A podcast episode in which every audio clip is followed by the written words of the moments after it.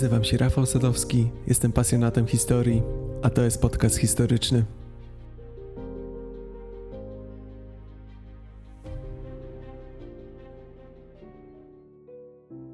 Jak byście nazwali strzeżoną, betonową barierę postawioną w samym środku stolicy dużego europejskiego państwa? Barierę, która fizycznie i ideologicznie podzieli to państwo na prawie trzydzieści lat. Ta konkretna, szczególna, o której będzie dzisiejszy odcinek, nosiła zasadniczo dwie nazwy. Blok Wschodni nazwie ją antyfaszystowskim wałem ochronnym. Zachód preferuje określenie mur hańby. Mur berliński, bo o nim mowa, to jeden z najbardziej znanych symboli zimnej wojny i podziału Niemiec. Nie ma w tym nic dziwnego. To w końcu namacalna, realna przeszkoda stojąca na drodze do wolności. I jak każda przeszkoda, również i tę próbowano forsować. Podczas prób przedostania się przez strzeżone miejsca graniczne do Berlina Zachodniego ginęły setki osób. Dokładna liczba ofiar jest sporna i niepewna. Różne źródła podają od stu do prawie dwieście pięćdziesiąt śmiertelnych przypadków.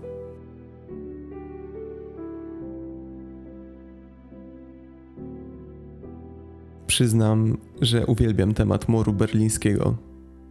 Szczególne wrażenie robią na mnie zdjęcia, jakie z okresu lat siedemdziesiątych i osiemdziesiątych można przeglądać w internecie. Zdjęcia te mają takie charakterystyczne dla fotografii z tamtego okresu ziarno. Niesamowicie podkreśla ono klimat szarego, smutnego, podzielonego miasta. Zawsze czuję niepokój, gdy oglądam, jak właściwie wyglądał mur. Mam przed sobą właśnie takie zdjęcie. Dobrze przedstawia ono, że mur berliński w istocie był szeregiem wielu umocnień, ułożonych na modłę niemal wojenną, fortyfikacyjną. Zdjęcie to jest zrobione z jednego z górnych pięter siedziby wydawcy Axel Springer. Sam środek miasta, biurowce, bloki mieszkalne, sklepy, ulice, a między nimi mur z betonu. Zaraz za nim stalowe siatki, następnie urządzenia sygnalizacyjne, zamontowane tuż nad ziemią tak, aby wywołać alarm przy dotknięciu, płot z drutem kolczastym, zaraz za nimi wybieg dla psów, rowy przeciwko pojazdom, zapory przeciwkoczołgowe, później pas kontrolny, codziennie na nowo bronowany tak, aby widoczne były ewentualne ślady stóp i na sam koniec mur betonowy, prawie czterometrowy, uwieczniony okrągłą, betonową rurą, która uniemożliwiała chwytanie się. To wszystko po to, aby odgrodzić jedną grupę ludzi od drugiej. Jak do tego doszło?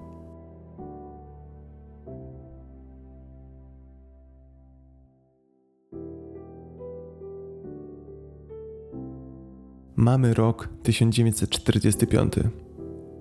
Zakończyła się druga wojna światowa, a Niemcy są w ruinie.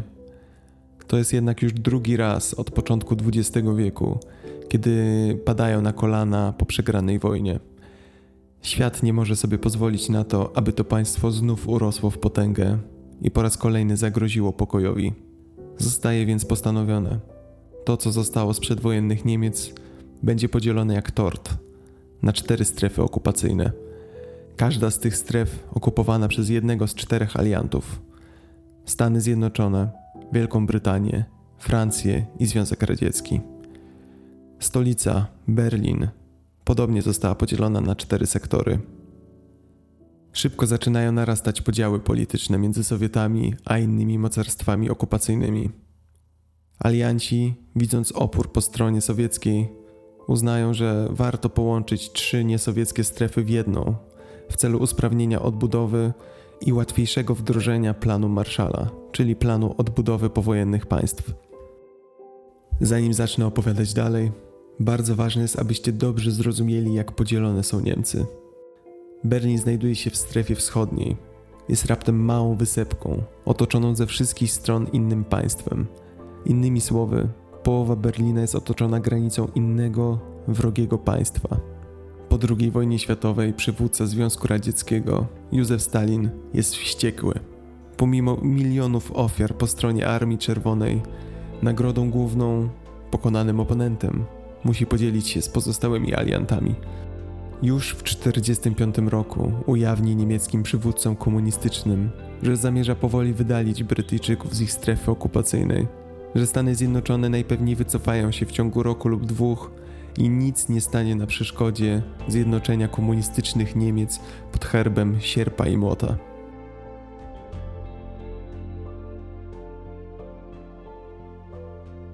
Jest czerwiec tysiąc dziewięćset czterdziestego ósmego roku. Spory dotyczące odbudowy i nowej niemieckiej waluty ciągle trwają. Stalin ma dość. Wyciąga asa z rękawa. Rozpoczyna coś, co nazwiemy blokadą berlińską. Odcina dostawy żywności, materiałów i opału do Berlina Zachodniego. Co można zrobić w takiej sytuacji? Dramat. Miasto jest kompletnie odcięte.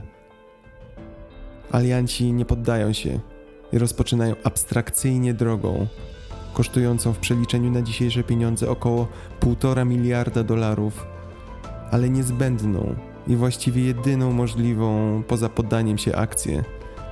Akcję, którą nazwali mostem powietrznym. Akcję, która pozwoli zaopatrzyć Berlin Zachodni w żywność i inne zapasy za pośrednictwem samolotów. Amerykański rząd szybko liczy, że muszą dostarczać na jedną osobę co najmniej tysiąc dziewięćset kilokalorii. Oznacza to, że Berlin Zachodni codziennie musi przyjąć dostawę sześćset pięćdziesiąt ton mąki, sto dwadzieścia pięć ton płatków zbożowych, sześćdziesiąt cztery ton tłuszczu, sto dziesięć ton mięsa i ryb, sto osiemdziesiąt ton suszonych ziemniaków, sto osiemdziesiąt ton cukru, jedenaście ton kawy, dziewiętnaście ton mleka w proszku, pięć ton mleka pełnotłustego dla noworodków, trzy tony świeżych drożdży do pieczenia, prawie sto pięćdziesiąt ton suszonych warzyw, trzydzieści osiem ton soli i dziesięć ton sera. Ogółem tysiąc pięćset trzydzieści cztery tony samego pożywienia dziennie, aby utrzymać przy życiu ponad dwa miliony mieszkańców. Ponadto w okresie zimowym również prawie trzy i pół tysiąca ton węgla, oleju napędowego i benzyny. Aby sprostać tak gigantycznemu zapotrzebowaniu, samoloty startują i lądują w Berlinie Zachodnim co cztery minuty. W międzyczasie regularnie trzysta tysięcy Berlińczyków demonstruje przeciwko polityce Wschodu. Most powietrzny jest P R-ową katastrofą dla bloku wschodniego. W maju tysiąc dziewięćset czterdziestego dziewiątego roku, prawie rok później, Stalin, widząc, że nie osiągnie zjednoczenia Niemiec w ten sposób, znosi blokadę i umożliwia wznowienie zachodnich wysyłek do Berlina. Krótko po tej porażce powstaje nowe państwo. Niemiecka Republika Demokratyczna, N R D, Niemcy Wschodnie.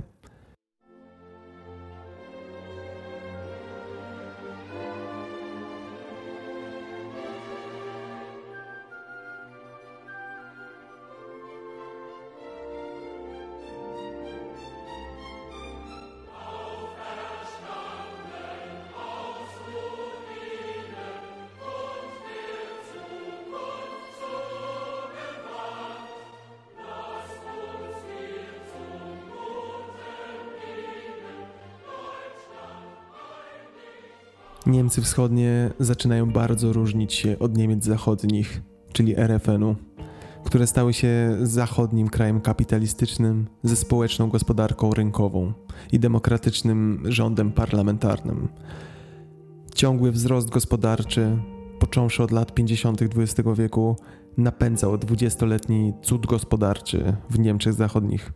Gdy gospodarka Zachodu rośnie, a poziom życia stale się poprawia, wielu Niemców Wschodnich zaczyna chcieć przenieść się na zachód.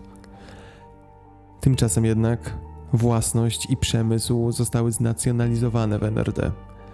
Indoktrynacja marksizmu i leninizmu staje się obowiązkową częścią szkolnych programów nauczania. Wschodni Niemcy tworzą skomplikowany aparat policji politycznej, który trzyma ludność pod ścisłym nadzorem. Naturalne jest więc, że większość osób mieszkających w nowo nabytych obszarach bloku wschodniego mając wybór między wschodem a zachodem, bo taki wybór był, dążyła do niepodległości i chciała opuścić strefę sowiecką.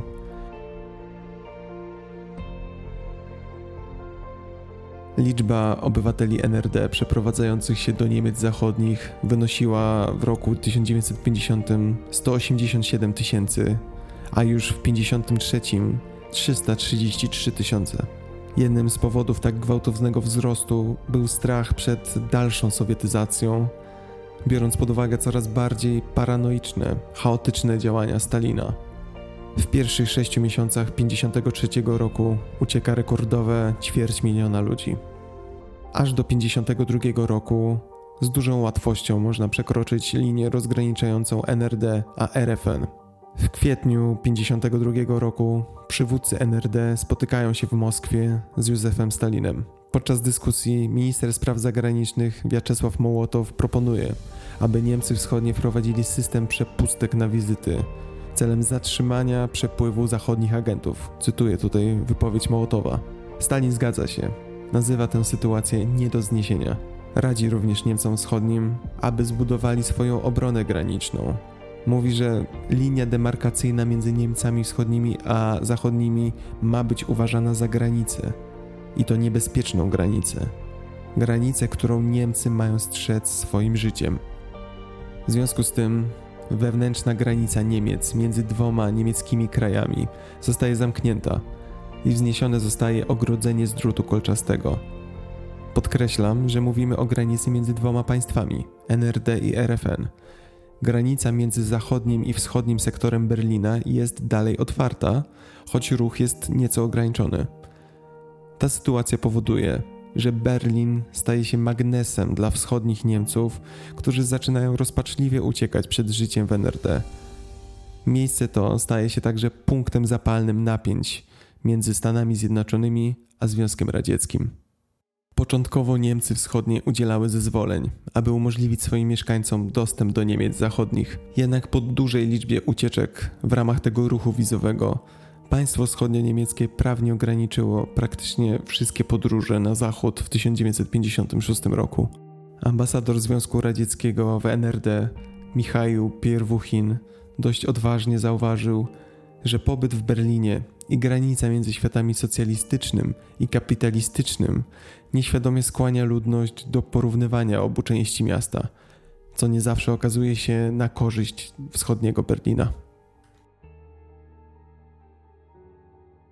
Mamy więc do czynienia z luką emigracyjną w Berlinie. Osoby przyłapane na próbach opuszczenia Berlina Wschodniego podlegały surowym karom, ale brak fizycznych barier, a jednocześnie obecność metra, które jeździło między Berlinem Wschodnim i Zachodnim, sprawiało, że właściwie niemożliwe było zakazanie ludziom migracji. Granica sektora berlińskiego była właściwie ziejącą luką, przez którą obywatele bloku wschodniego wciąż mogą uciec. Dlaczego wcześniej nie zatrzymano przekraczania wewnętrznej granicy niemieckiej? Odpowiedzią jest linia kolejowa, która przechodziła przez obie części Berlina.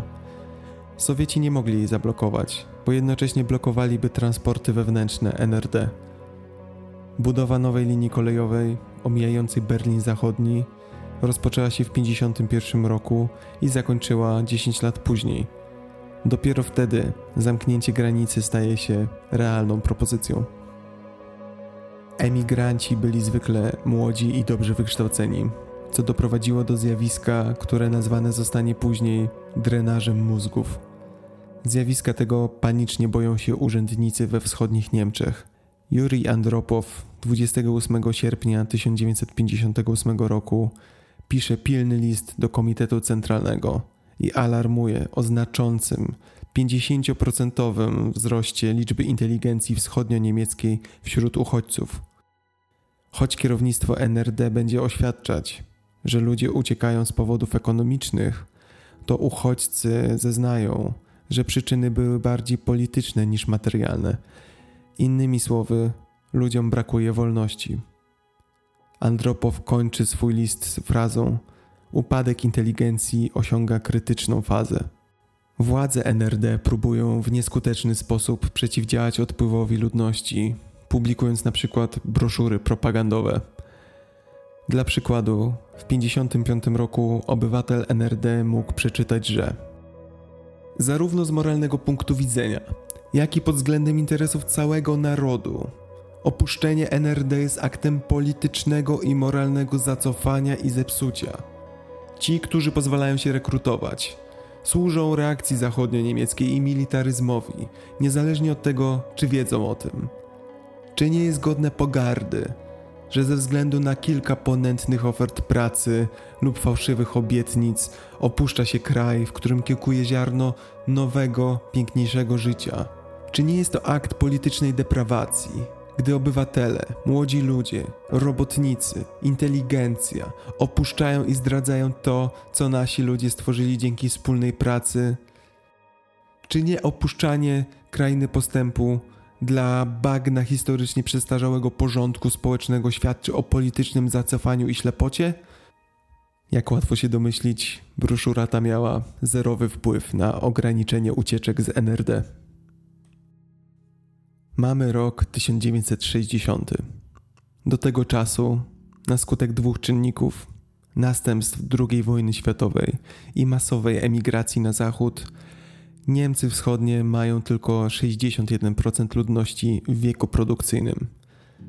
Strata była nieproporcjonalnie duża wśród specjalistów, inżynierów, techników, lekarzy, nauczycieli, prawników, wykwalifikowanych specjalistów.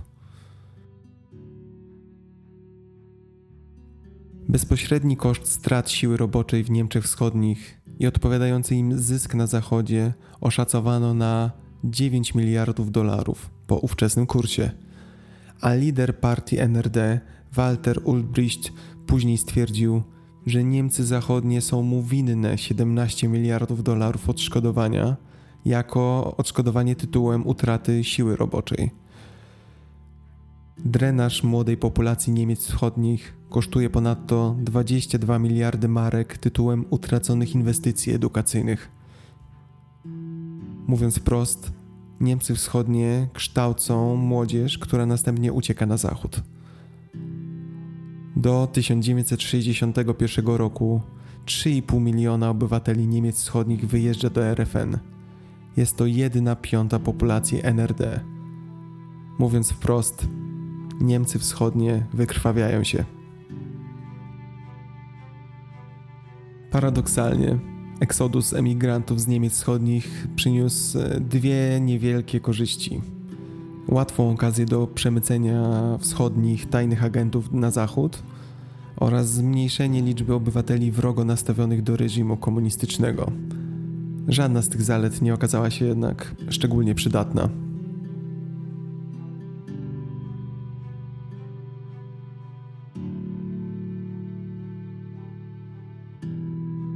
Jest dla wszystkich jasne, że Wschód będzie musiał w końcu podjąć jakieś kroki.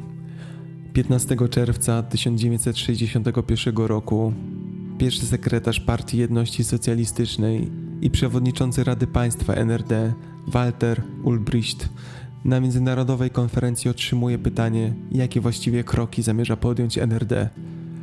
Odpowiada: nikt nie zamierza wznosić żadnej ściany. Po raz pierwszy w tym kontekście użyto potocznego terminu Mauer, ściana. Walter Ulbricht kłamie.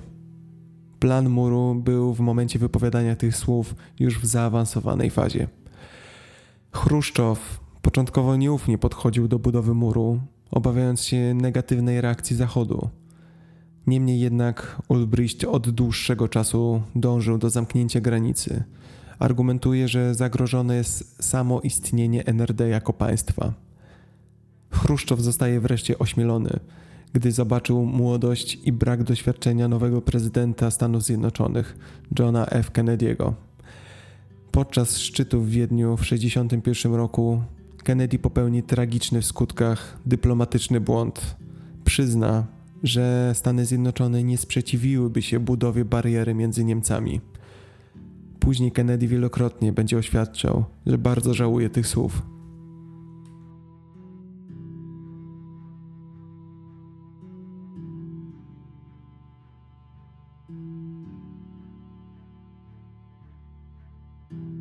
Jest ciepła, letnia sobota. dwunastego sierpnia tysiąc dziewięćset sześćdziesiątego pierwszego roku. Przywódcy N R D uczestniczą w przyjęciu w ogrodzie pensjonatu rządowego w Dölsy, w zalesionej okolicy na północ Berlina Wschodniego. Walter Ulbricht, popijając zimne piwo, odchodzi na chwilę z altany ogrodowej i wraz z grupą swoich najbliższych współpracowników udaje się do swojego polowego biura. Tam, pomiędzy rozmowami, stawia swój podpis na dokumencie wydającym rozkaz natychmiastowego zamknięcia granicy między R F N i N R D oraz wzniesienia ściany między tymi państwami. Rozkaz zostaje natychmiast powielony i kolportowany dalej. O północy, między dwunastego a trzynastego sierpnia, policja i jednostki Armii Wschodnio-Niemieckiej wychodzą na ulicę.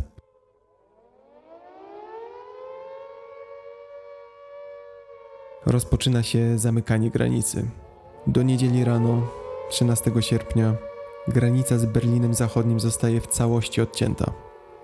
Oddziały i robotnicy z N R D zaczynają niszczyć ulice biegnące wzdłuż granicy, aby uczynić je nieprzejezdnymi dla większości pojazdów oraz instalować zasieki i ogrodzenia z drutu kolczastego wzdłuż stu pięćdziesięciu sześciu kilometrów wokół trzech zachodnich sektorów i czterdziestu trzech kilometrów, które dzieliły sam Berlin Zachodni i Wschodni.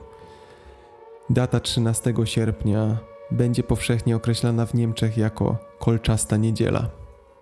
Bariera zostaje zbudowana na terytorium Berlina Wschodniego i Niemiec Wschodnich, aby w żadnym momencie nie wkroczyła na zachód. Bardzo tego pilnowano, nie chciano sprowokować ewentualnej akcji burzenia. Później w miejsce drutu kolczastego zaczęto budować ścianę, a pierwsze betonowe elementy i duże bloki postawiono już pięć dni później, siedemnastego sierpnia. Podczas budowy muru przed placem budowy stają żołnierze Narodowej Armii Ludowej i grupy bojowe klasy robotniczej z rozkazem zastrzelenia każdego, kto będzie próbował uciec. Dodatkowo wzdłuż całej zachodniej granicy Niemiec Wschodnich z zachodnimi zainstalowano ogrodzenia, ściany, pola minowe i inne przeszkody. Po zamknięciu granicy sektorowej zdecydowana większość Niemców Wschodnich nie może już podróżować ani emigrować na zachód. Wkrótce Berlin, który był, jak wspomniałem, najłatwiejszym miejscem na nieautoryzowane przejście między zachodem a wschodem, staje się miejscem najtrudniejszym. Wiele rodzin zostaje podzielonych, zaś mieszkańcy Berlina Wschodniego, zatrudnieni na zachodzie, zostają odcięci od pracy. Berlin Zachodni staje się odizolowaną eksklawą we wrogiej krainie. Bardzo smutnym elementem tej historii jest to, że mur był na rękę aliantom. Mur był końcem obaw o zbrojne odzyskanie przez N R D i Z S R R całego Berlina. Budowa ściany byłaby niepotrzebnym projektem, gdyby takie plany miały być w przyszłości realizowane. Alianci doszli więc do wniosku, że zmniejszyła się możliwość radzieckiego konfliktu zbrojnego o Berlin i pozostałą część Zachodu. Rząd wschodnio-niemiecki uzasadniał, że mur był antyfaszystowskim murem obronnym, mającym na celu zniechęcenie do agresji ze strony Zachodu. Innym oficjalnym uzasadnieniem były działania zachodnich agentów w Europie Wschodniej. Rząd N R D twierdził również, że mieszkańcy Berlina Zachodniego wykupują subsydiowane przez państwo towary we wschodnim Berlinie. Budowa muru podzieliła tysiące rodzin.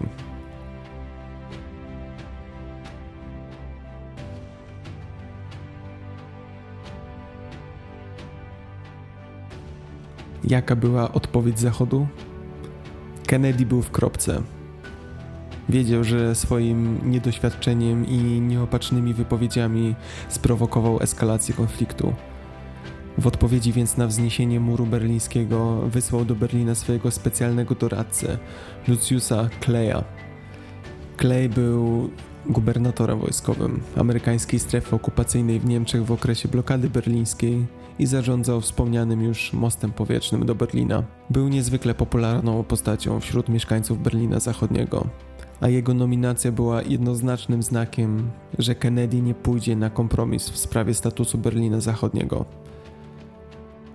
Stworzenie muru miało ważne implikacje dla krajów niemieckich. Poprzez powstrzymanie eksodusu ludzi z Niemiec Wschodnich, rząd en er de był w stanie odzyskać kontrolę nad krajem. Problemy gospodarcze spowodowane podwójną walutą i czarnym rynkiem zostały w dużej mierze wyeliminowane. Gospodarka w en er de zaczęła rosnąć. Mur był jednak pe erową katastrofą dla bloku komunistycznego. Mocarstwa zachodnie zgodnie przedstawiały go jako symbol tyranii komunistycznej. Szczególnie po zastrzeleniu przez wschodnio-niemieckich funkcjonariuszy Straży Granicznej niedoszłych uciekinierów.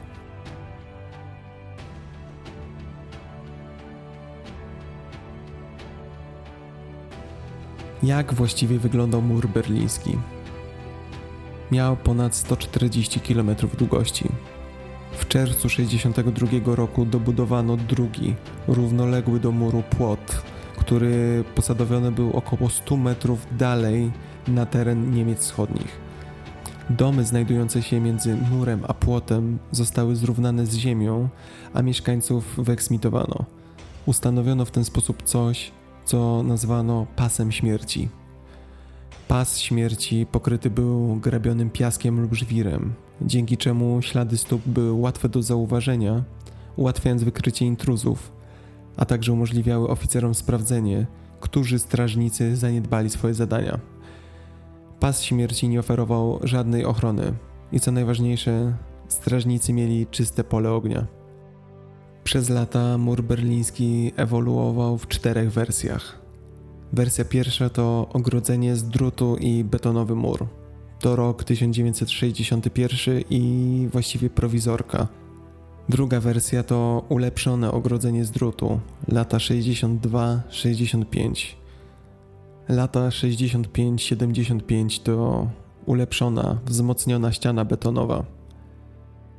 Po roku siedemdziesiątym piątym powstaje coś, co nazwano ścianą czwartej generacji, zwaną oficjalnie Schutzwandalment U L tysiąc dwieście jedenaście, element ściany oporowej U L tysiąc dwieście jedenaście. Była to ostatnia i najbardziej wyrafinowana wersja muru berlińskiego i na pewno to właśnie ją kojarzycie ze zdjęć, a zachowane fragmenty muru w Berlinie i innych częściach świata są zazwyczaj fragmentami muru czwartej generacji. Jeden z takich fragmentów stoi na przykład w Gdańsku, obok fragmentu muru Stoczni Gdańskiej. Jest to ten charakterystyczny trzy i pół metrowy mur zakończony okrągłą rurą na szczycie, która uniemożliwiała, a przynajmniej bardzo utrudniała wspinaczkę. Schutzwandalelement, ściana czwartej generacji, to prawdziwa przeszkoda nie do przebycia. Szczyt ściany muru wyłożono gładką rurą, która utrudniała spinaczkę. Ściana została wzmocniona ogrodzeniem z siatki, ogrodzeniem sygnałowym, okopami przeciwko pojazdom, drutem kolczastym, wybiegami dla psów, gwoździami zwanymi dywanem Stalina wiszącymi nad pasem śmierci oraz stu szesnastoma wieżami strzelniczymi, dwudziestoma bunkrami i setkami strażników. Podobnie wyglądała cała granica niemiecka, z tym wyjątkiem, że mur berliński, wbrew obiegowej opinii, nie miał min przeciwpiechotnych ani pistoletów automatycznych. Te zabezpieczenia były tylko na granicy pomiędzy państwami.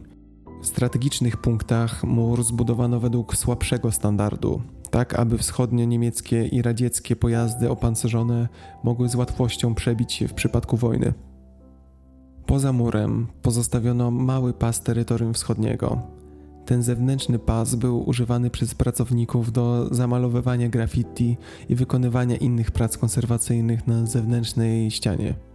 Obrazowo tłumacząc, to tak jakby wycieraczka za waszym mieszkaniem należała również do waszego mieszkania i każdy, kto się na niej znajdzie, de facto znajdował się wewnątrz waszego mieszkania. Taka sytuacja działa się w kontekście tego zewnętrznego pasa.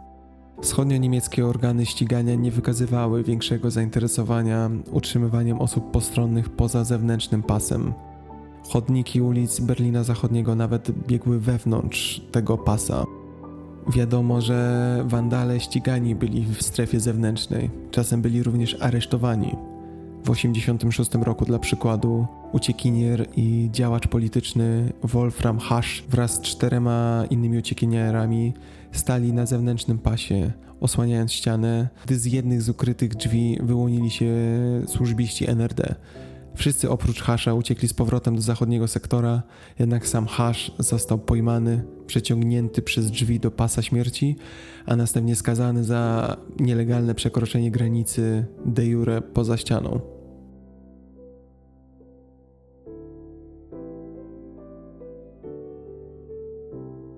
Wkrótce mija rok, odkąd mur podzielił miasto na pół. West Berlin tolls in sympathy for East Germans on the first anniversary of the wall of shame that holds them prisoners. It was just a year ago that authorities in communist Germany, appalled at the numbers who were fleeing to the West, threw up the wall.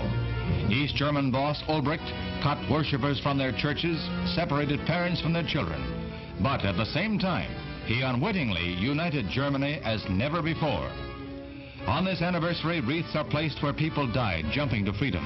And at checkpoints, authorities are on the alert to prevent outbreaks among West Berliners who might seize on the anniversary to vent their wrath on East German guards. Jak komunikowały się Berlin Wschodni i Zachodni? Musiały być przecież jakieś sposoby na tranzyt. I owszem, były. Przede wszystkim dziewięć przejść granicznych między Berlinem Wschodnim i Zachodnim. Pozwalały one na odwiedzanie Berlina Zachodniego przez innych zachodnich Niemców, cudzoziemców i personelu sojuszniczego, a także na wizyty obywateli en er de i obywateli innych krajów socjalistycznych w Berlinie Zachodnim, ale pod warunkiem, że posiadali oni niezbędne zezwolenia. Najbardziej znanym punktem kontrolnym dla pojazdów i pieszych na rogu Friedrichstrasse i Zimmerstrasse był znany na pewno wam checkpoint Charlie, który był ograniczony do personelu alianckiego i cudzoziemców. Istniało kilka przejść granicznych między Berlinem Zachodnim a otaczającymi go Niemcami Wschodnimi. Można je było wykorzystać do tranzytu między Niemcami Zachodnimi a Berlinem Zachodnim, do wizyt w Niemczech Wschodnich, do tranzytu do krajów otaczających. Po umowach transportowych z tysiąc dziewięćset siedemdziesiątego drugiego roku otwarto nowe przeprawy, aby umożliwić transport odpadów z Berlina Zachodniego do wysypisk śmieci w en er de. Były również cztery autostrady, które łączyły Berlin Zachodni z Niemcami Zachodnimi. Dostęp do Berlina Zachodniego był również możliwy koleją i statkiem do komercyjnego wysyłania kanałami i rzekami. Kiedy wzniesiono mur, podzielono nim również sieci transportu publicznego w Berlinie, S-Bahn i U-Bahn. Niektóre linie zostały przecięte na pół. Wiele stacji zostało zamkniętych. Jednakże trzy zachodnie linie przebiegały przez krótkie odcinki terytorium Berlina Wschodniego i przechodziły przez stacje na wschodzie. Stacje te zostały nazwane stacjami duchów. Pociągi nie zatrzymywały się na nich. Zarówno wschodnia, jak i zachodnia sieć zbiegały się w Friedrichstrasse, która stała się głównym punktem przejściowym dla ludzi z zachodu, którzy mieli pozwolenie na przejście.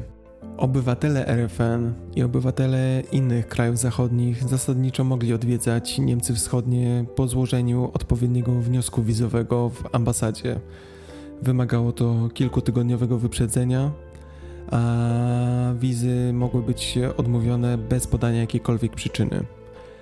W latach osiemdziesiątych goście z zachodniej części miasta, którzy chcieli odwiedzić część wschodnią, musieli wymieniać co najmniej dwadzieścia pięć marek na walutę wschodnio-niemiecką po bardzo słabym kursie jeden do jednego. Zabroniono również eksportowania waluty wschodnio-niemieckiej ze wschodu, ale niewydane pieniądze można było zostawić na granicy na ewentualne przyszłe wizyty. Ponadto turyści musieli płacić również za wizę, która kosztowała pięć marek. Trochę gorzej mieli mieszkańcy Berlina Zachodniego. Początkowo w ogóle nie mogli odwiedzać Berlina Wschodniego ani Niemiec Wschodnich. Wszystkie przejścia graniczne były dla nich zamknięte do tysiąc dziewięćset sześćdziesiątego trzeciego roku.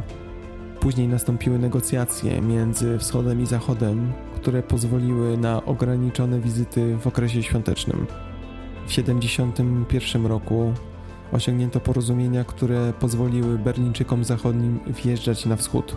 Jednak władze en er de dalej miały prawo odmowy pozwolenia na wjazd bez podawania jakichkolwiek przyczyn. W najgorszej sytuacji byli mieszkańcy Berlina Wschodniego i Niemiec Wschodnich.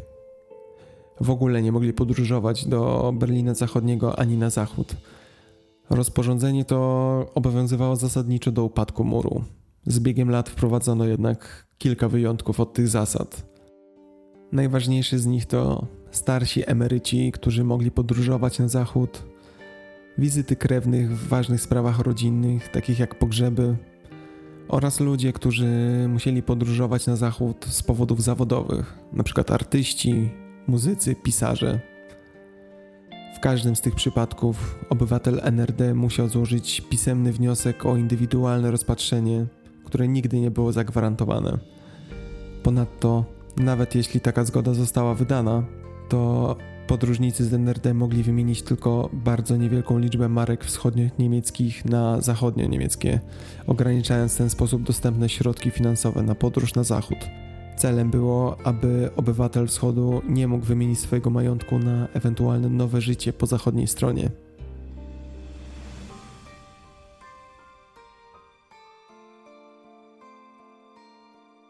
W latach istnienia muru około pięć tysięcy osób z powodzeniem uciekło do Berlina Zachodniego. Liczba ludzi, którzy zginęli próbując przekroczyć mur, była wielokrotnie kwestionowana. Waha się ona między osiemdziesięcioma a dwustoma ofiarami śmiertelnymi. Zdecydowaną większość prób dezercji udaremniano. Osoby te były aresztowane, a następnie skazywane. Rząd wschodnio-niemiecki wydał pisemny rozkaz strzelania do uciekinierów. Pojęcie to nie jest tożsame z rozkazem strzelania, aby zabić. Urzędnicy en er de odmówili wydania tego ostatniego. Jednakże strażnicy muru byli ustnie pouczeni, że ludzie próbujący przekroczyć mur byli przestępcami najgorszego sortu, musieli być zastrzeleni. Nie wahaj się użyć broni, nawet gdy granica będzie przekraczana w towarzystwie kobiet i dzieci. Ci zdrajcy często stosują tę taktykę. To słowa jednego z tych ustnych rozkazów. Wczesne, udane ucieczki polegały na tym, że ludzie po prostu przeskakiwali drut kolczasty albo wyskakiwali z okien mieszkania, które stało na granicy muru.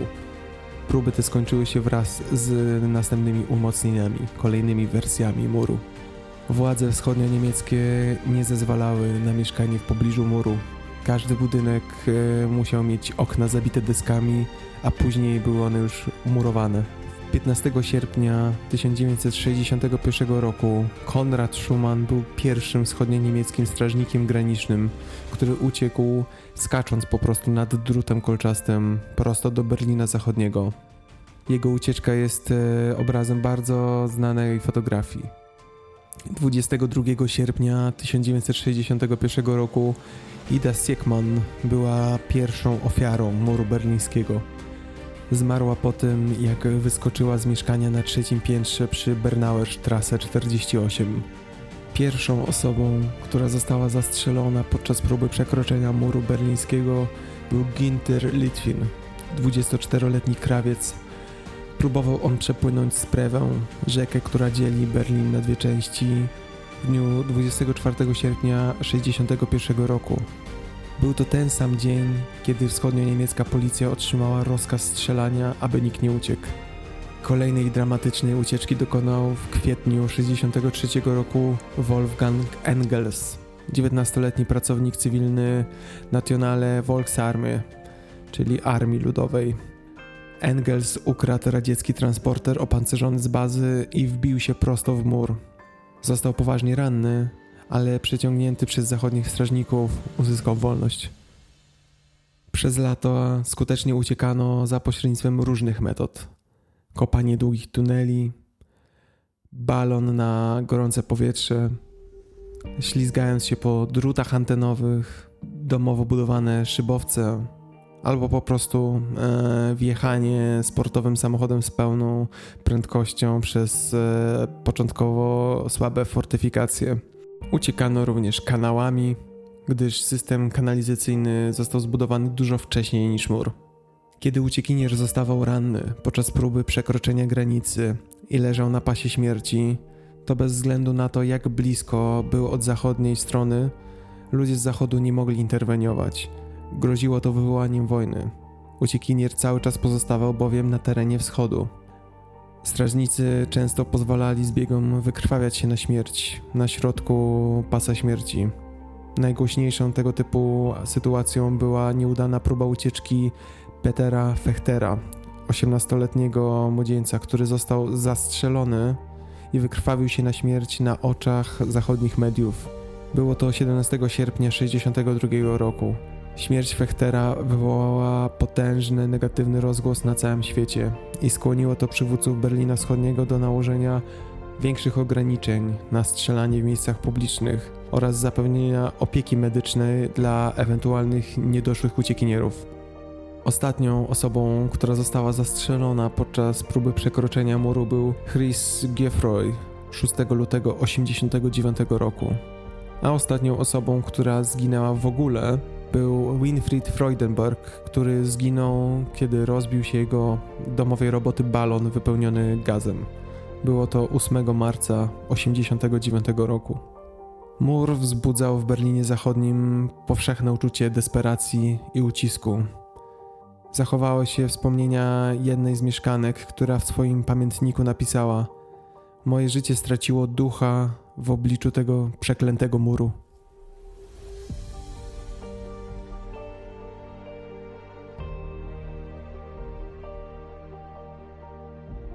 Podczas zbierania materiałów do tego odcinka trafiłem na cztery historie nieudanych ucieczek, które naprawdę utkwiły mi w pamięci. Chciałbym się nimi z wami podzielić. Chris Gueffroy urodził się w Wiryk dwudziestego pierwszego czerwca tysiąc dziewięćset sześćdziesiątego ósmego roku. W wieku dwóch lat jego rodzina przenosi się do Szwedt w tym samym roku, kiedy jego matka i ojciec rozwiedli się. Gdy miał pięć lat, wraz z bratem przeprowadził się do Berlina. Gdy był w trzeciej klasie, został wysłany do młodzieżowej szkoły sportowej Dynamo Berlin, gdyż przejawiał bardzo duży talent gimnastyczny. Po ukończeniu szkoły odmówił kontynuowania kariery zawodowej jako oficer w Narodowej Armii Ludowej, w wyniku czego za karę odmówiono mu prawa do studiowania na uniwersytecie. To definitywnie zakończyło jego marzenia o zostaniu aktorem albo pilotem. We wrześniu osiemdziesiątego piątego roku rozpoczął staż w restauracji w lotnisku Schönefeld pod Berlinem. Pracował następnie w wielu różnych restauracjach. Jako kelner zarabiał nie najgorzej, miał także dość duży stopień swobody, ale był obrzydzony powszechną korupcją panującą w en er de. Jego przyjaciel Christian Gaudian, którego poznał w szkole gastronomicznej, miał podobne odczucia. Obaj gardzili en er de. W wieku dwudziestu lat coraz trudniej było Gueffroyowi myśleć o tym, że na zawsze zostanie zamknięty w tym państwie, ze świadomością, że nic się nie zmieni i że zawsze ktoś będzie decydował o tym, gdzie może mieszkać i jaką karierę może wykonywać. W połowie stycznia osiemdziesiątego dziewiątego roku, kiedy Chris Gueffroy dowiedział się, że w maju następnego roku będzie wcielony do armii, postanowił wraz z Gaudianem opuścić Niemcy Wschodnie. Nie miał już nic do stracenia. Gueffroy i Gaudian oparli swoją decyzję o ucieczce na dwóch błędnych przekonaniach. Po pierwsze, wierzyli, że rozkaz strzelania do każdego, kto próbuje przekroczyć mur, został już zniesiony. Był to rok osiemdziesiąty dziewiąty, ale rozkaz wciąż był w mocy. Po drugie, myśleli, że szwedzki premier kontynuuje dalej swoją wizytę państwową w Berlinie Wschodnim. Tymczasem podczas ich próby ucieczki premiera już nie było. Ich próba ucieczki z Berlina Wschodniego do Zachodniego wzdłuż kanału dzielnicy Britz miała miejsce w nocy z piątego na szóstego lutego osiemdziesiątego dziewiątego roku. Wspinając się po ostatnim metalowym ogrodzeniu, czyli de facto będąc mniej więcej w połowie umocnień, zostali odkryci i znaleźli się pod ostrzałem żołnierzy. Gueffroy został trafiony dwoma kulami w klatkę piersiową i zmarł na pasie śmierci. Gaudian, ciężko, ale nieśmiertelnie ranny, został aresztowany i dwudziestego czwartego maja skazany przez sąd na trzyletnią karę pozbawienia wolności za usiłowanie nielegalnego przekroczenia granicy pierwszego stopnia. Tak się bowiem nazywało przestępstwo, którego dopuszczał się każdy, kto próbował przekroczyć mur. We wrześniu tysiąc dziewięćset osiemdziesiątego dziewiątego roku Gaudian został zwolniony za kaucją, a siedemnastego października tysiąc dziewięćset osiemdziesiątego dziewiątego roku przeniesiono go do Berlina Zachodniego.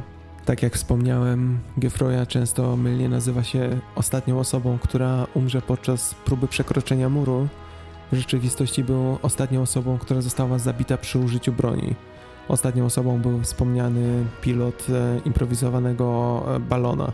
Jako rekompensatę za śmierć syna, jako że był to rok osiemdziesiąty dziewiąty, rząd wschodnio-niemiecki pozwolił matce Gueffroya wyemigrować do Berlina Zachodniego i odwiedzać grób Chrisa co tydzień, pod warunkiem, że nie będzie rozmawiać z zachodnimi mediami o tym incydencie.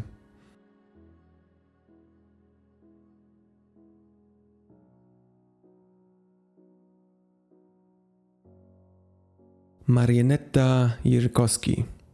To historia, która naprawdę mnie zdruzgotała. Marinetta urodziła się dwudziestego piątego sierpnia tysiąc dziewięćset sześćdziesiątego drugiego roku we wschodnich Niemczech jako jedyne dziecko Klausa i Astrid. Marinetta dorastała w Springhaven, a ostatecznie przed śmiercią mieszkała w Birkenwagen trzynaście, gdzie jej przyjaciele nazywali ją Miki, ponieważ była małą, wolną i zabawną osobą. Tak ją wspominają. Jeden z przyjaciół Marinetty, Falco Vogt, wyjaśnił później, że ona i jej przyjaciele po prostu chcieli żyć w pokoju, bez żadnych problemów, ale też bez zakazów. W trakcie roku szkolnego Marinetta miała niewielki kontakt z innymi uczniami.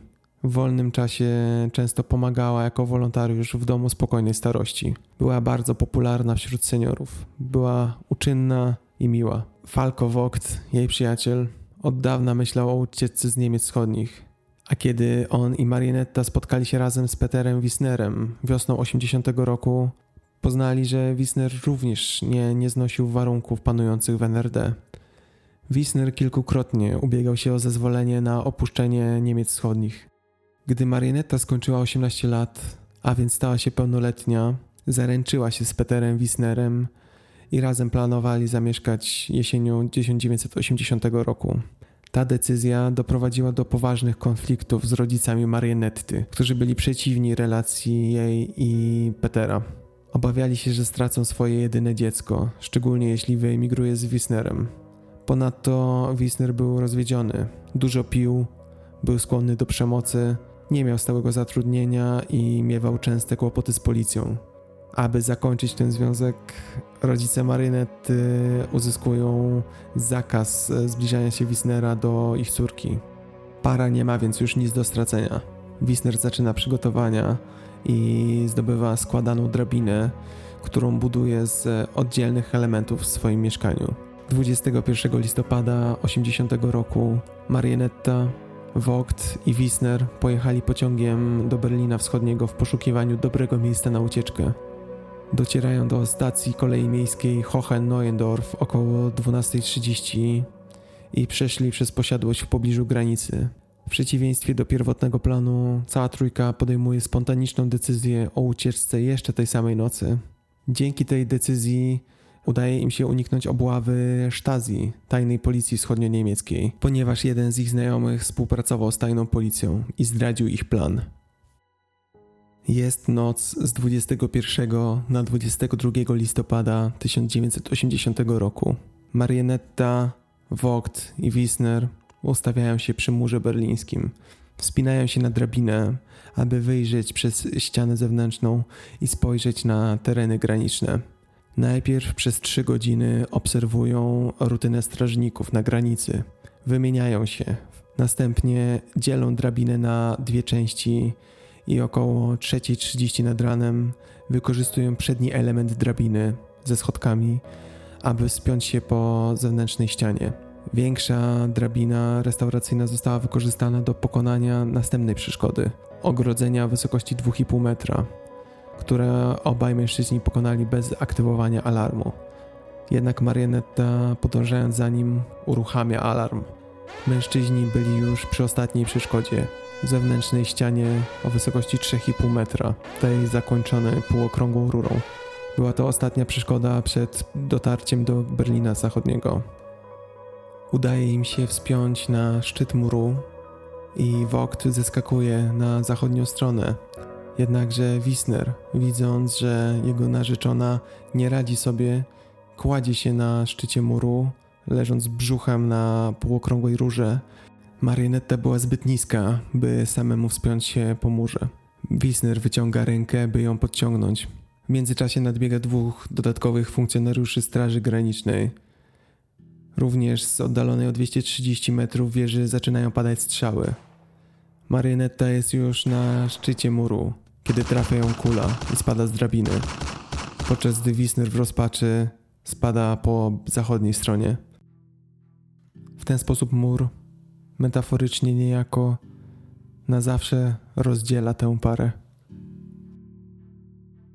Niedługo potem strażnicy graniczni docierają do Marionetty i udzielają jej pierwszej pomocy, a następnie lekarz pułkowy nakazuje przewieźć ją do najbliższego szpitala, gdzie przeprowadzana jest akcja ratunkowa. Marinetta Jerzykowski umiera w szpitalu o dwudziesta trzecia trzydzieści z powodu rany postrzałowej w brzuchu. W dniu śmiertelnej próby ucieczki ojciec Marinetty został wezwany na policję. Na początku dowiedział się, że jego córka była aresztowana na granicy. Dopiero po dwóch dniach dowiaduje się, że zginęła podczas próby ucieczki. Rodzina nie może opublikować nekrologu.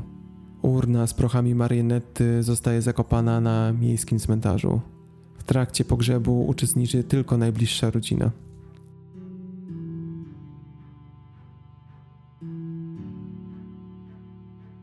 Trzecia historia dotyczy Czesława Kukuczki, Polaka zabitego podczas próby przekroczenia muru. Kukuczka urodził się i dorastał w kamienicy. Lokalny dziennik Gorczańskie Wieści pisał o nim jako o chłopcu najbardziej aktywnym, młodym, pełnym pomysłów, zdolnym do poświęceń. Gdy miał siedemnaście lat, Kukuczka został zwerbowany do pracy na budowie nowej huty, socjalistycznego robotniczego miasta na wschodnich obrzeżach Krakowa. Jednak po krótkim czasie Kukuczka wraca do domu, rozczarowany swoją pracą na budowie. Rok później został uznany za winnego defraudacji pieniędzy i skazany na dwa i pół roku pozbawienia wolności. Po roku został warunkowo zwolniony z więzienia. Wkrótce Czesław Kukuczka ożenił się i miał trójkę dzieci. Kolejno pracował na budowie, następnie rozpoczyna pracę jako strażak w straży pożarnej. W niedzielę trzeciego marca tysiąc dziewięćset siedemdziesiątego czwartego roku Kukuczka znika bez śladu. Nie pojawił się w swoim miejscu pracy i nie był widziany aż do końca marca tysiąc dziewięćset siedemdziesiątego czwartego roku, kiedy to znikąd pojawia się w Berlinie Wschodnim. Tego dnia o godzinie dwunasta trzydzieści Kukuczka przybył do polskiej ambasady w Berlinie Wschodnim, twierdząc, że ma ważną wiadomość, i tym sposobem wszedł do ambasady bez dalszej kontroli. Zostaje tam przyjęty przez pułkownika Maksymiliana Karnowskiego, członka berlińskiego oddziału M S W. Kukuczka zażądał, aby pozwolono mu przekroczyć granicę w Berlinie o godzinie piętnastej przez przejście na międzynarodowym dworcu kolejowym na Friedrichstrasse. Groził zdetonowaniem posiadanej przez siebie bomby za pomocą pętli otaczającej jego lewą rękę. Pętla ta była połączona z zapalnikiem. Kukuczka grozi, że jeżeli jego żądania nie zostaną spełnione, to jego wspólnik w Berlinie Wschodnim także zdetonuje bombę w Polskim Centrum Informacyjnym, a wydarzenia zostaną zaprezentowane w świecie zachodnim, bo ma również wspólnika w Berlinie Zachodnim. Dalej w rozmowie oświadcza, że chce wyemigrować do Stanów Zjednoczonych, gdzie ma ciotkę. Według znalezionych dokumentów ciotka ta mieszkała w Hollywood na Florydzie. Kukuczka liczył, że personel polskiej ambasady przygotuje i przekaże mu niezbędne dokumenty umożliwiające opuszczenie Berlina Wschodniego. O godzinie czternasta czterdzieści Kukuczka opuścił polską ambasadę z wymaganymi dokumentami i został przewieziony na dworzec Friedrichstrasse przez samochód Stasi. Wysiadł na stacji kolejowej i przeszedł do poczekalni, a potem próbował przedostać się przez przejście graniczne. Tego dnia, mniej więcej w tym samym czasie, zachodnio-niemieccy studenci z Bad Hersfeld poinformowali po powrocie do Berlina Zachodniego, że byli świadkami, jak biednie ubrany mężczyzna, który przechodził przez granicę obok nich, niczego nie podejrzewając, Dostał nagle kulę w plecy od ubranego w ciemny płaszcz i ciemne okulary mężczyzny, który stał zaledwie dwa metry od swojej ofiary. Poważnie ranny, ale żyjący Kukuczka nie został odwieziony do najbliższego szpitala, ale do odległo dziesięć kilometrów więzienia należącego do Sztazji. O godzinie osiemnasta trzydzieści Kukuczka już nie żyje. Kukuczka był jedną z co najmniej stu czterdziestu śmiertelnie ranionych ofiar muru berlińskiego. Jego wyjątkowość polega na tym, że pozostałe ofiary były obywatelami en er de lub er ef en, a Kukuczka był jedną z dwóch ofiar nie będących Niemcami. Niektóre ofiary muru berlińskiego pochodziły z ziem należących dziś do Polski, jednak wszystkie były pochodzenia niemieckiego. Kukuczka był wyjątkiem. dwudziestego czwartego maja tysiąc dziewięćset siedemdziesiątego czwartego roku wdowie po Kukuczce przekazano urnę z prochami oraz akt zgonu wraz z opakowaniem zawierającym osobiste rzeczy jej męża. Wszystko to zostało przekazane przez prokuratora okręgowego. Następnego dnia wdowę odwiedza wójt, który informuje, że pogrzeb kościelny ma się odbyć w kręgu wyłącznie najbliższej rodziny, a szczegółowych informacji o okolicznościach śmierci nie należy nigdy publicznie kolportować dalej.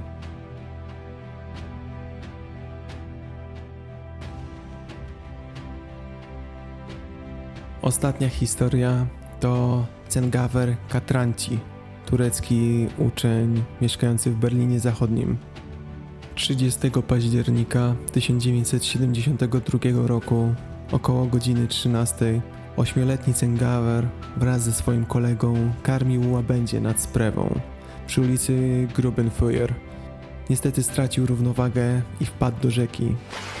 Sprewa należała w tym miejscu terytorialnie do dzielnicy Friedrichshain, która znajdowała się po stronie Berlina Wschodniego. Chłopca chciał ratować natychmiast pewien rybak, ale zaraz zdał sobie sprawę, że wpływając na rzekę naruszyłby granicę en er de i w związku z tym strażnicy wschodnio-niemieccy mogliby otworzyć do niego ogień. Zaalarmowana straż pożarna Berlina Zachodniego nie mogła interweniować, gdyż bezskutecznie próbowano uzyskać pozwolenie na wkroczenie do rzeki. W pogotowiu czekali także dwaj płetwonurkowie straży pożarnej, gotowi do podjęcia akcji ratunkowej. Po środku rzeki znajdowały się statek wschodnioberlińskiej straży pożarnej oraz mały tankowiec. Jednostki te również nie podjęły akcji ratunkowej. Później pojawiła się także łódź wschodnioberlińskiej policji wodnej. Mimo że ludzie po stronie zachodniej wołali, błagali o pomoc, ci również nie zdecydowali się naruszyć zakazanej strefy i zbliżyć bez pozwolenia do zachodniego nabrzeża. Około godziny trzynastej trzydzieści, pół godziny po wypadku, przybył wóz zachodnioberlińskiej policji. Po negocjacjach z oficerem straży granicznej około godziny czternastej trzydzieści, czyli półtorej godziny po tym jak Cengaver wpadł do wody, wschodnioberliński statek ratunkowy rozpoczął poszukiwania chłopca. Pół godziny później jego ciało zostało wyłowione. Wieczorem tego samego dnia matka chłopca otrzymała pozwolenie na wjazd do Berlina Wschodniego w celu odebrania ciała swojego syna. Zgodnie z życzeniem matki, Cengaver został pochowany w Ankarze w Turcji. Miał troje rodzeństwa. Przyznam się, że czytam o tej historii po raz czwarty i za każdym razem również teraz mam ciarki. Jest coś niesamowicie przygnębiającego, coś czego trudno zrozumieć, że ośmiolatek do ostatniego tchnienia nie rozumiał, dlaczego wszyscy tylko patrzą jak tonie, ale nikt mu nie pomaga. Dlaczego? Czy to jego wina? Czy to on coś zrobił nie tak? Przecież tylko karmił łabędzie. Po tym wypadku er ef en podjął negocjacje z en er de, w wyniku których w tysiąc dziewięćset siedemdziesiątym piątym roku wszedł w życie traktat między dwoma państwami o współpracy w akcjach ratowniczych na wodach granicznych.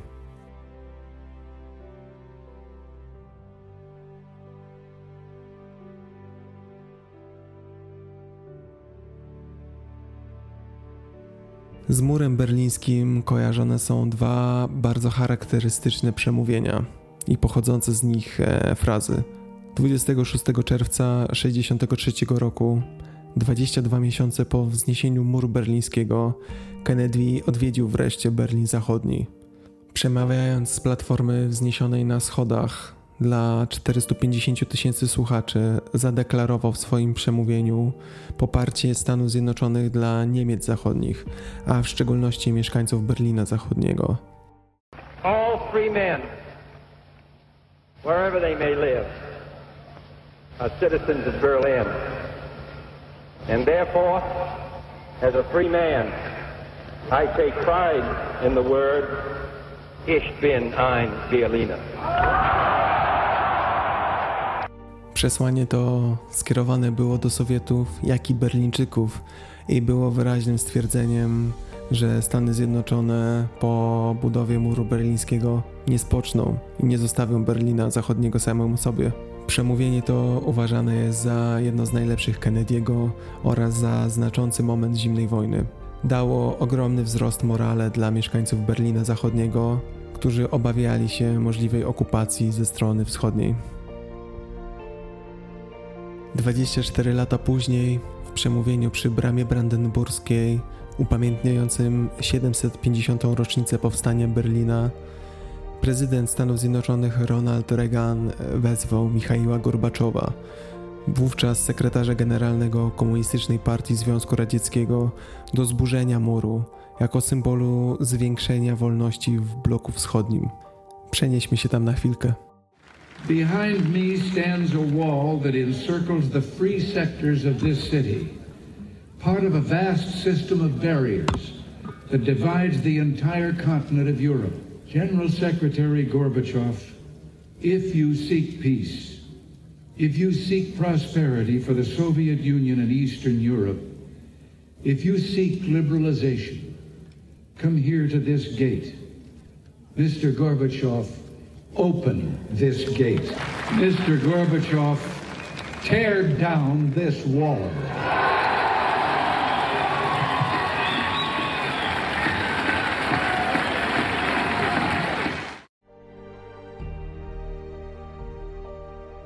Artyści również nie pozostawali obojętni na mur. szóstego czerwca osiemdziesiątego siódmego roku David Bowie, który wcześniej przez kilka lat mieszkał i nagrywał w Berlinie Zachodnim, zagrał koncert blisko muru. Uczestniczyli w nim tysiące wschodnich koncertowiczów po drugiej stronie.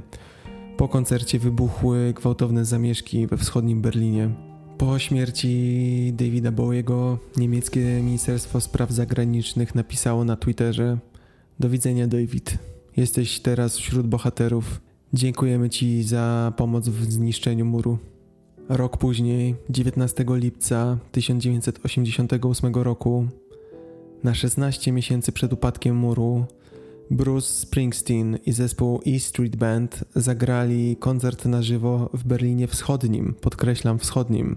W koncercie wzięło udział trzysta tysięcy osób, a transmisja była emitowana w telewizji. Springsteen przemówił do tłumu po niemiecku, mówiąc: nie jestem tu ani za, ani przeciwko rządowi.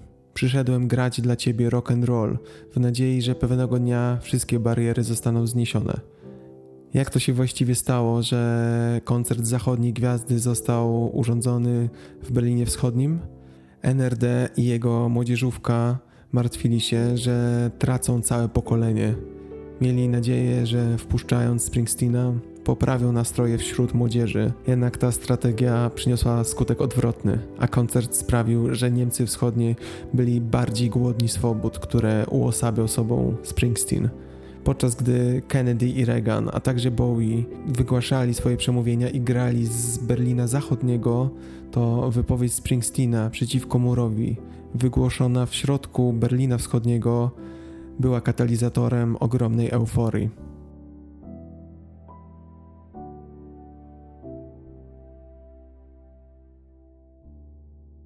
Zbliżamy się powoli do upadku tego przeklętego muru. Dzięki liberalizacji życia społeczno-politycznego w Z S R R za czasów rządów Gorbaczowa, pierestrojka, głasność, w N R D pojawiły się pierwsze pokojowe demonstracje. Początkowo były skutecznie tłumione przez siły bezpieczeństwa, to jednak od tysiąc dziewięćset osiemdziesiątego siódmego roku demonstracje powracają ze zwielokrotnioną siłą. Wspomniane koncerty i przemówienia miały na to gigantyczny wpływ. Mimo podejmowanych przez władze prób ograniczania informacji o przełomowych wydarzeniach w Związku Radzieckim i innych państwach Europy Środkowo-Wschodniej, powszechny dostęp do stacji telewizyjnych i radiowych, które nadawały z R F N, zaspokajał potrzeby obywateli w tym zakresie. Wiedziano, co się dzieje w Europie. Wiedziano, że fala swobód przetacza się przez ten kontynent, że państwa dotychczas sowieckie zaczynają się demokratyzować i liberalizować. Sfałszowanie przez komunistów wyborów w maju osiemdziesiątego dziewiątego roku, dziewięćdziesiąt osiem procent rzekomo głosowało za komunistami, stało się pretekstem do zorganizowania działań opozycji, głównie w Lipsku. W czerwcu kierownictwo partii na czele z Erichem Honeckerem oficjalnie poparło, jako jedyne państwo na świecie, działanie władz chińskich, które krwawo rozprawiły się z manifestacją studentów na placu Tiananmen w Pekinie. Wywołało to gwałtowny sprzeciw obywateli i spowodowało silną falę protestów. Kolejnym bodźcem stały się wydarzenia w Polsce oraz na Węgrzech. Zdesperowani Niemcy wschodni przedostawali się do Polski, Czechy i na Węgry, gdzie porzucali swoje samochody, okupowali ambasadę R F N i oczekiwali na zapewnienie im wyjazdu do Niemiec zachodnich i azylu politycznego. jedenastego września osiemdziesiątego dziewiątego roku władze Węgier zdecydowały się na otwarcie dla nich granicy z Austrią. Wówczas natychmiast wyemigrowało z N R D około trzynaście tysięcy obywateli. Zjawisko to określa się mianem rewolucji trabantów, bo to właśnie te pojazdy najczęściej były porzucane przez szukających wolności Niemców. Równocześnie od września odbywały się cotygodniowe masowe protesty w Lipsku. Lipsk stał się główną siedzibą opozycji. W dniach szóstego i siódmego października Honecker, lekceważąc nastroje społeczne, zorganizował huczne obchody czterdziestolecia N R D, w których wziął udział Michał Gorbaczow. Przywódca Z S R R dał mu do zrozumienia, że konieczne są radykalne reformy. Tymczasem nasilały się demonstracje. W Lipsku i Berlinie doszło do zamieszek z policją. Władze N R D tracą kontrolę nad sytuacją, szykują się do wprowadzenia stanu wojennego. Planowano aresztowanie dziesiątek tysięcy opozycjonistów, przygotowano specjalne obozy internowania. Władze postanawiają jednak ustąpić, a sytuacja staje się naprawdę groźna. Honecker nie radzi sobie. osiemnastego października tysiąc dziewięćset osiemdziesiątego dziewiątego roku Honecker zostaje dyscyplinarnie zwolniony z funkcji przewodniczącego partii, a na jego miejsce powołano Egona Krenza, który próbował przez pewne gesty załagodzić nastroje społeczne. Za cenę amnestii dla aresztowanych demonstrantów, ułatwień w podróżowaniu, a nawet obietnicy ukarania funkcjonariuszy bezpieczeństwa próbował utrzymać dotychczasową pozycję partii. czwartego czerwca osiemdziesiątego dziewiątego roku w Berlinie Wschodnim odbywa się pierwsza legalna manifestacja opozycji. Bierze w niej udział milion osób. Domagano się wolnych wyborów, wolności słowa i swobody podróżowania. Władze nie mają wyboru i szóstego listopada ogłaszają projekt nowego prawa o podróżowaniu. Spotyka się on z surową krytyką, a czechosłowackie władze coraz ostrzej protestują na drodze dyplomatycznej przeciwko wyjazdom obywateli N R D przez ich kraj. Biuro Polityczne Niemieckiej Socjalistycznej Partii Jedności postanawia siódmego listopada zaproponować program o stałych wyjazdach i emigracji z N R D. Na podstawie tego programu opracowano projekt ustawy, który dodatkowo miał regulować zasady wyjazdów zagranicznych obywateli N R D. Projekt ten został dziewiątego listopada zatwierdzony przez Biuro Polityczne i skierowany do Rady Ministrów. Tego samego dnia przedłożony Radzie Ministrów projekt ustawy został zatwierdzony o godzinie osiemnastej, ale miał być podany do publicznej wiadomości dopiero dnia następnego, jako ustawa przejściowa. Jednakże w tym samym czasie, to znaczy dziewiątego listopada, Ministerstwo Sprawiedliwości złożyło sprzeciw wobec projektu ustawy. Skomplikowane, prawda? Jak widzicie, panował potworny bałagan legislacyjny. I w samym środku tego bałaganu znalazł się Günther Schabowski, członek biura politycznego Egona Krenza. Günther Schabowski był w drodze na konferencję prasową, na której miał poinformować o wynikach obrad Komitetu Centralnego. Schabowski nie brał udziału w obradach biura wcześniej tego dnia, dostał jedynie notatkę z ustaleniami. Notatka ta była pokreślona, miała ręczne adnotacje, a Schabowski finalnie nawet do końca jej nie przeczytał. Późnym popołudniem dziewiątego listopada osiemdziesiątego dziewiątego roku rozpoczyna się konferencja prasowa z udziałem Schabowskiego, transmitowana na żywo w radiu i telewizji. O godzinie osiemnasta pięćdziesiąt trzy dziennikarz włoskiej agencji ANSA Riccardo Ehrman zadał pytanie dotyczące ustawy o podróżach. Pytanie brzmiało: czy nie uważa pan, że było wielkim błędem nie ogłosić przedstawionego projektu ustawy przed kilkoma dniami? Günther odpowiada bardzo długo i skomplikowanie. Opisuje szereg spraw dotyczących podróżowania. Na zakończenie dopiero przypomniał sobie o notatce, którą ma w kieszeni swojej marynarki. Zaczyna informować o nowych przepisach paszportowych i mówi: i dlatego też zdecydowaliśmy się wprowadzić dzisiaj rozporządzenie, które pozwoli każdemu obywatelowi N R D na przekroczenie granicy i wyjazd z N R D przez przejścia graniczne. Na pytanie jednego z dziennikarzy, od kiedy to zarządzenie wchodzi w życie, Schabowski odpowiada, posiłkując się notatką: podania o prywatne wyjazdy zagraniczne mogą być składane bez uzasadnienia. Pozwolenia będą wydawane niezwłocznie. Odpowiedzialne za wydawanie wiz wydziały paszportowe milicji zostały poinstruowane o natychmiastowym wydawaniu wiz na wyjazdy stałe bez spełnienia warunków opisanych w obowiązującej wciąż ustawie o wyjazdach. Wyjazdy na czas nieokreślony mogą odbywać się przez przejścia graniczne N R D. Na sali zapada konsternacja. Na ponowne pytanie dziennikarza, od kiedy zarządzenie wchodzi w życie, Schabowski mówi: wedle moich informacji, spogląda na kartkę, natychmiast, niezwłocznie. Na sali słychać szmer. Jeden z dziennikarzy dwukrotnie pyta, czy to odnosi się również do Berlina Zachodniego? Schabowski nie wie. Otwiera projekt ustawy, punkt po punkcie czyta ustępy i w końcu odczytuje do mikrofonu. Wyjazd na stałe może nastąpić poprzez przejścia graniczne pomiędzy N R D i R F N, względnie Berlinem Zachodnim. Mediom nie jest potrzebne już nic więcej. West German television sounded the death knell of the Berlin Wall. East Germany has announced that its borders are now open for everyone. Nowhere do East and West Germans live closer together than in Berlin. I tak oto pomyłka, nieprzygotowanie, a może brak kompetencji na zawsze zmienia bieg historii. Komunikat dla przeciętnego obywatela jest jasny. Mur został otwarty. W kierunku przejść granicznych ruszają tysiące mieszkańców Berlina z żądaniem ich otwarcia. Ani znajdujące się w tym momencie oddziały wojsk ochrony pogranicza, ani oddziały ochrony paszportowej, ani oddziały Armii Czerwonej. Nikt nie został poinformowany o nowej ustawie ani o jej następstwach. Wojska były kompletnie zaskoczone naporem tłumów. Aby zmniejszyć napór mas zgromadzonych przy przejściu granicznym Bornholmer Strasse, o godzinie dwudziesta pierwsza dwadzieścia zezwolono obywatelom N R D przejść na teren Berlina Zachodniego. O godzinie dwudziesta pierwsza trzydzieści rozgłośnia radia R I A S nadała pierwsze relacje radiowe z otwartych przejść granicznych, co spowodowało, że zaczęły się przy nich gromadzić jeszcze większe tłumy ludzi. Na skutek coraz większego naporu mas na przejścia graniczne, jak również w obawie o bezpieczeństwo podległych żołnierzy, zastępca dowódcy przejścia granicznego Harald Jäger otworzył bez rozkazu przejścia graniczne oraz trzymał kontrolę paszportów. Do północy wszystkie przejścia graniczne między zachodnią i wschodnią częścią Berlina zostają otwarte. W ciągu nocy otwarto również przejścia na zewnętrznej granicy Berlina Zachodniego, jak i przejścia graniczne na wewnętrznej granicy niemieckiej pomiędzy R F N i N R D. Późnym wieczorem tego dnia wielu ludzi śledziło w telewizji otwieranie przejść granicznych. Największy napływ tłumów nastąpił przed południem dziesiątego listopada osiemdziesiątego dziewiątego roku, ponieważ otwarcie granic o północy niejednokrotnie zostało po prostu przespane.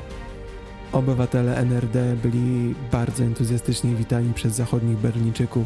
Większość piwiarni w pobliżu muru spontanicznie fundowała darmowe piwo, gromadziły się masy ludzi, pomiędzy nimi jeździły trąbiące kawalkady samochodów, obcy ludzie wpadali sobie w objęcia. W euforii wielu zachodnich Berlińczyków wdrapało się na mur. Po ogłoszeniu informacji o otwarciu muru, Bundestag przerwał wieczorem swoje bieżące posiedzenie. Po krótkiej przerwie minister urzędu kanclerza Rudolf Seiters odczytał stanowisko rządu, a przedstawiciele frakcji wyrazili w swoich oświadczeniach zadowolenie z zaistniałych zdarzeń. Następnie obecni na sali obrad posłowie spontanicznie odśpiewali hymn. Wbrew temu, co może się wydawać, dziewiątego listopada osiemdziesiątego dziewiątego roku to dopiero początek upadku. Ten proces trwał przez kolejne dni i tygodnie, a ludzie nazywani Mauerspechte, czyli dzięcioły ścienne, przy użyciu różnych narzędzi odłamywali kawałki muru, niszczyli długie części i tworzyli wiele nieoficjalnych przejść granicznych. Wkrótce po telewizyjnym przekazie obywateli wyburzających mur, reżim wschodnioniemiecki ogłosił dziesięć nowych przejść granicznych. Tłumy gromadziły się po obu stronach historycznych przejść, czekając godzinami, by dopingować spychacze, które zrywały fragmenty muru, aby ponownie połączyć podzielone drogi. Podczas gdy sam mur oficjalnie pozostawał pod ochroną, to nowe przejścia graniczne trwały jeszcze tylko przez jakiś czas. Początkowo wojska wschodnioniemieckie próbowały naprawiać szkody wyrządzone przez dzięcioły ścienne. Stopniowo próby te jednak ustały, a strażnicy stawali się bardzo pobłażliwi. Tolerowali rosnące rozbiórki i nieuprawnione przekraczanie granic. Dwa dni przed Wigilią osiemdziesiątego dziewiątego roku kanclerz R F N Helmut Kohl przeszedł przez bramę i został powitany przez premiera N R D Hansa Modroła. Niemcom zachodnim i Berlińczykom pozwolono na ruch bezwizowy od dwudziestego trzeciego grudnia. trzydziestego pierwszego grudnia osiemdziesiątego dziewiątego roku w Sylwestra amerykański aktor telewizyjny David Hasselhoff, na pewno wam znany, był wykonawcą koncertu Freedom Tour, w którym wzięło udział ponad pół miliona osób po obu stronach muru. Materiał z koncertu na żywo reżyserował Thomas Migon, dyrektor telewizyjny, i nadał go w telewizji stacji telewizyjnej Zweites Deutsches Fernsehen Z D F w całej Europie. Podczas kręcenia filmu personel ekipy podciągał ludzi z obu stron, aby stawali i świętowali na szczycie muru. Hasselhoff zaśpiewał swój przebój Looking for Freedom na platformie na końcu dwudziestometrowego stalowego dźwigu, która to platforma kołysała się po jednej i drugiej stronie muru.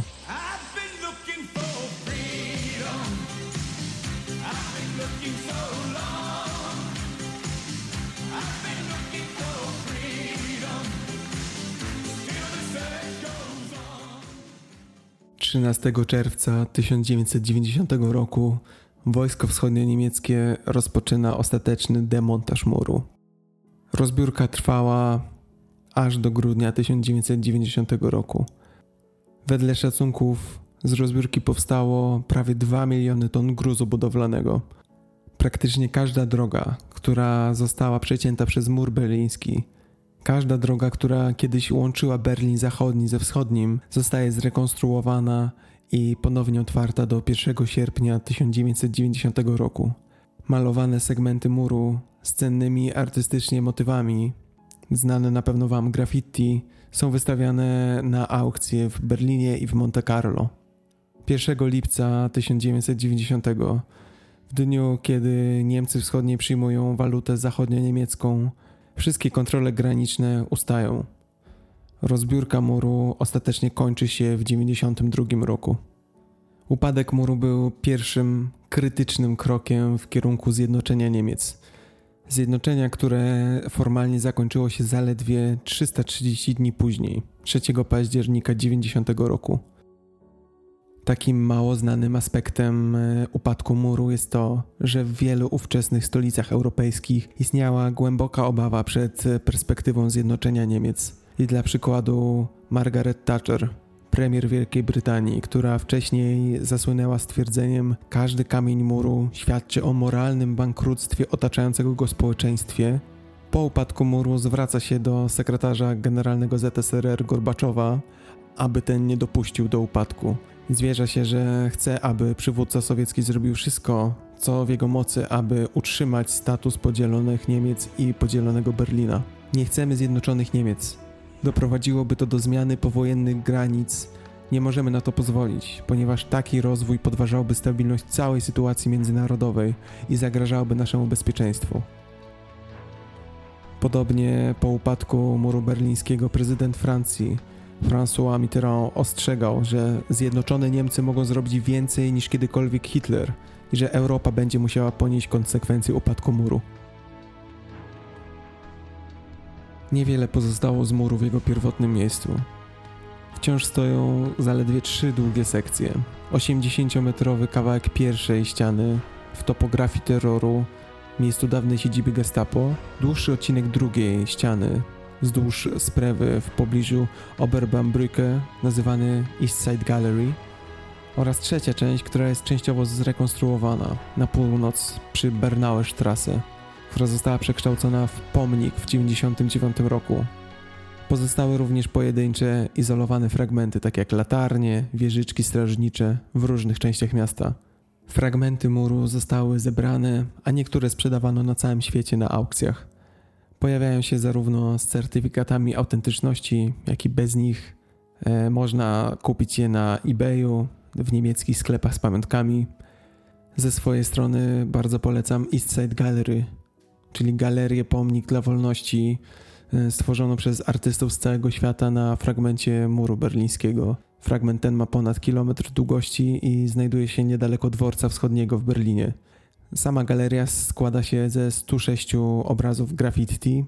Dziś również wschodnia strona East Side Gallery pokryta jest graffiti, które nie istniało, gdy mur był strzeżony przez uzbrojonych żołnierzy ze wschodu. Graffiti pojawiało się tylko po stronie zachodniej. Przy okazji w ten sposób możecie łatwo odróżnić na starych zdjęciach, z której strony robiona jest fotografia.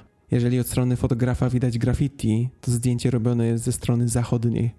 Będąc w Berlinie, warto wypatrywać takich małych czarnych kostek brukowych na chodnikach. To również pozostałość wcześniejszych wersji umocnień muru.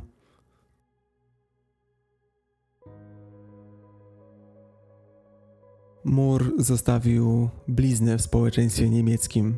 Przez wiele lat po zjednoczeniu ludzie w Niemczech mówili o znaczących różnicach kulturowych między Niemcami wschodnimi i zachodnimi. Ta różnica określana była jako Mauer im Kopf, czyli mur w głowie.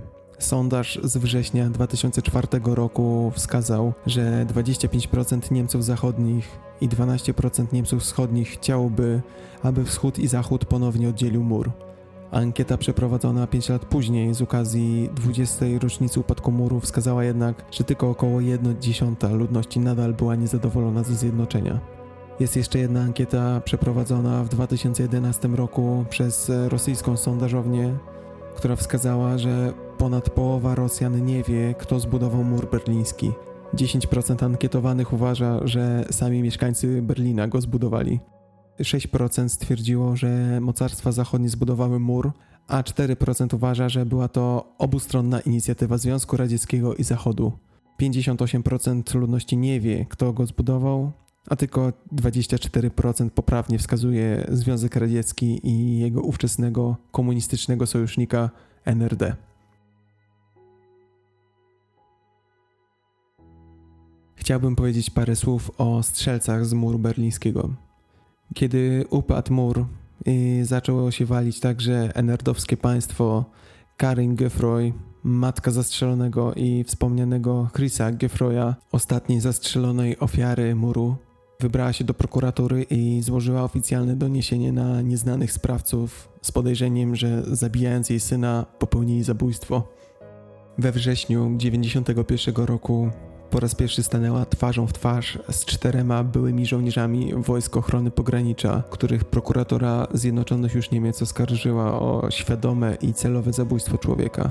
W tym pierwszym z procesów, a procesów było bardzo wiele, procesów, które nazwano Mauerschützen-procesy, czyli procesami strzelców z muru berlińskiego, na ławie oskarżonych zasiedli dwudziestosiedmioletni Peter Michael Schmidt z zawodu pasterz bydła, dwudziestosiedmioletni Andreas Kühnpast, elektromonter, dwudziestosześcioletni Micke Schmidt, stolarz i dwudziestosześcioletni Ingo Heinrich, również elektromonter.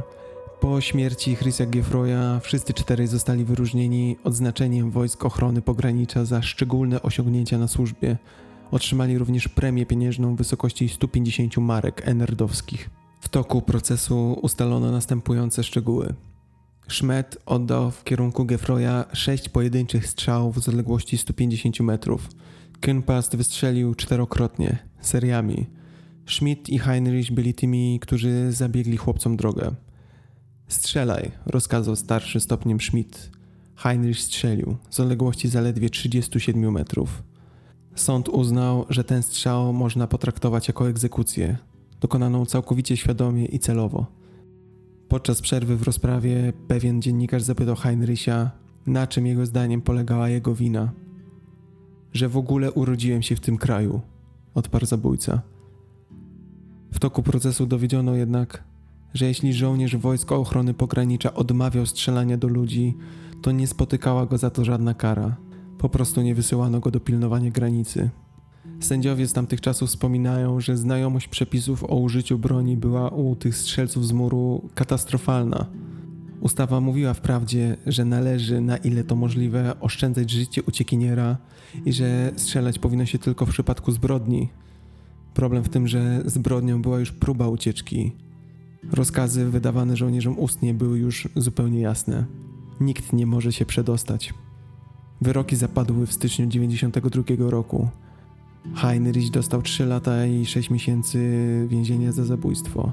Kühnpast dwa lata więzienia w zawieszeniu. Pozostali dwaj strażnicy zostali uniewinnieni. Od wyroku odwołała się zarówno prokuratura, jak i obaj skazani. W marcu dziewięćdziesiątego trzeciego roku Sąd Najwyższy unieważnił wyrok, uzasadniając, że kara dla Heinricha jest zbyt wysoka, skoro stał on na samym dole hierarchii wojskowej i wypełniał tylko rozkaz.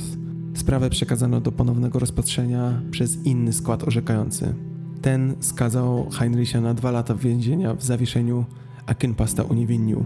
W ten sposób stworzono precedens, normę postępowania w kolejnych, podobnych procesach.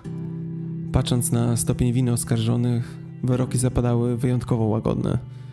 Spośród osiemdziesięciu strzelców z muru, którzy stanęli przed sądem, siedemdziesięciu siedmiu otrzymało wyroki w zawieszeniu. Na karę bezwzględnego więzienia skazano żołnierza, który zastrzelił uciekiniera, mimo że ten zatrzymał się i trzymał ręce w górze. Podobny wyrok zapadł w przypadku żołnierza, który strzelał do małżeństwa z Berlina Zachodniego. Płynęli motorówką na wycieczkę po jeziorze, zabłądzili i znaleźli się na terenie N R D. Gdy próbowali zawrócić, pogranicznicy otworzyli do nich ogień. Mężczyzna zmarł, otrzymując pocisk w plecy.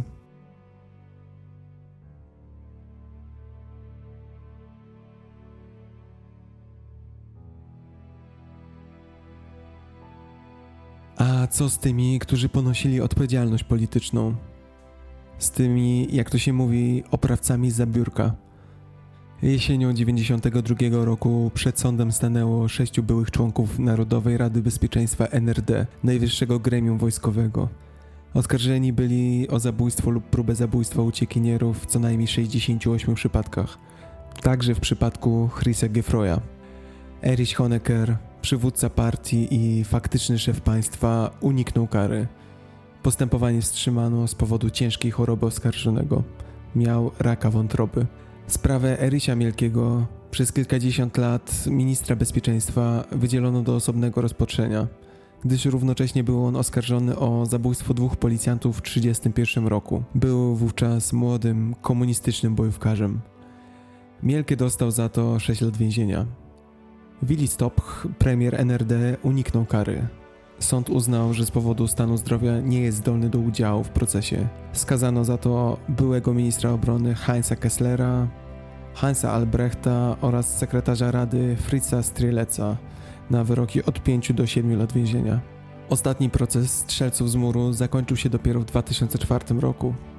Oskarżeni, czterech oficerów Wojsk Ochrony Pogranicza, odpowiadało za skonstruowanie specjalnych min rozpryskowych i za użycie ich na granicy niemiecko-niemieckiej w celu zatrzymania potencjalnych uciekinierów. Zostali oni uznani winnymi pomocnictwa w zabójstwie i pomocnictwa w próbach zabójstwa. Sąd zrezygnował z wymierzenia im kary, musieli tylko pokryć koszty procesu. Kilka liczb. Po zjednoczeniu Niemiec berlińska prokuratura prowadziła sześć tysięcy czterysta trzydzieści dwa śledztwa w sprawie przestępstw popełnionych przez funkcjonariuszy państwa enerdowskiego na granicy lub w związku z granicą. Do sądu skierowano akty oskarżenia tylko w stu dwunastu przypadkach. Aktów oskarżenia nie kierowano w ogóle w sprawach, gdy uciekinier został tylko ranny, postrzelony albo zraniony na minie.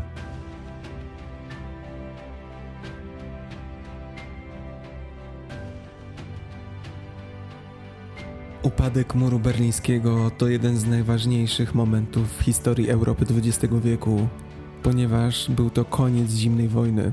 Unia Europejska i NATO wreszcie mogą się rozwijać. gdy Europa nie jest już podzielona na wschód i zachód. Dzisiejszy odcinek chciałbym zakończyć cytatem, który znajduje się na jednym z graffiti na East Side Gallery. Cytat ten odnosi się do ruchu demokratycznego, który w istocie doprowadził do upadku muru. Ten cytat brzmi: wielu małych ludzi, którzy w wielu małych miejscach robią wiele małych rzeczy, może zmienić oblicze świata.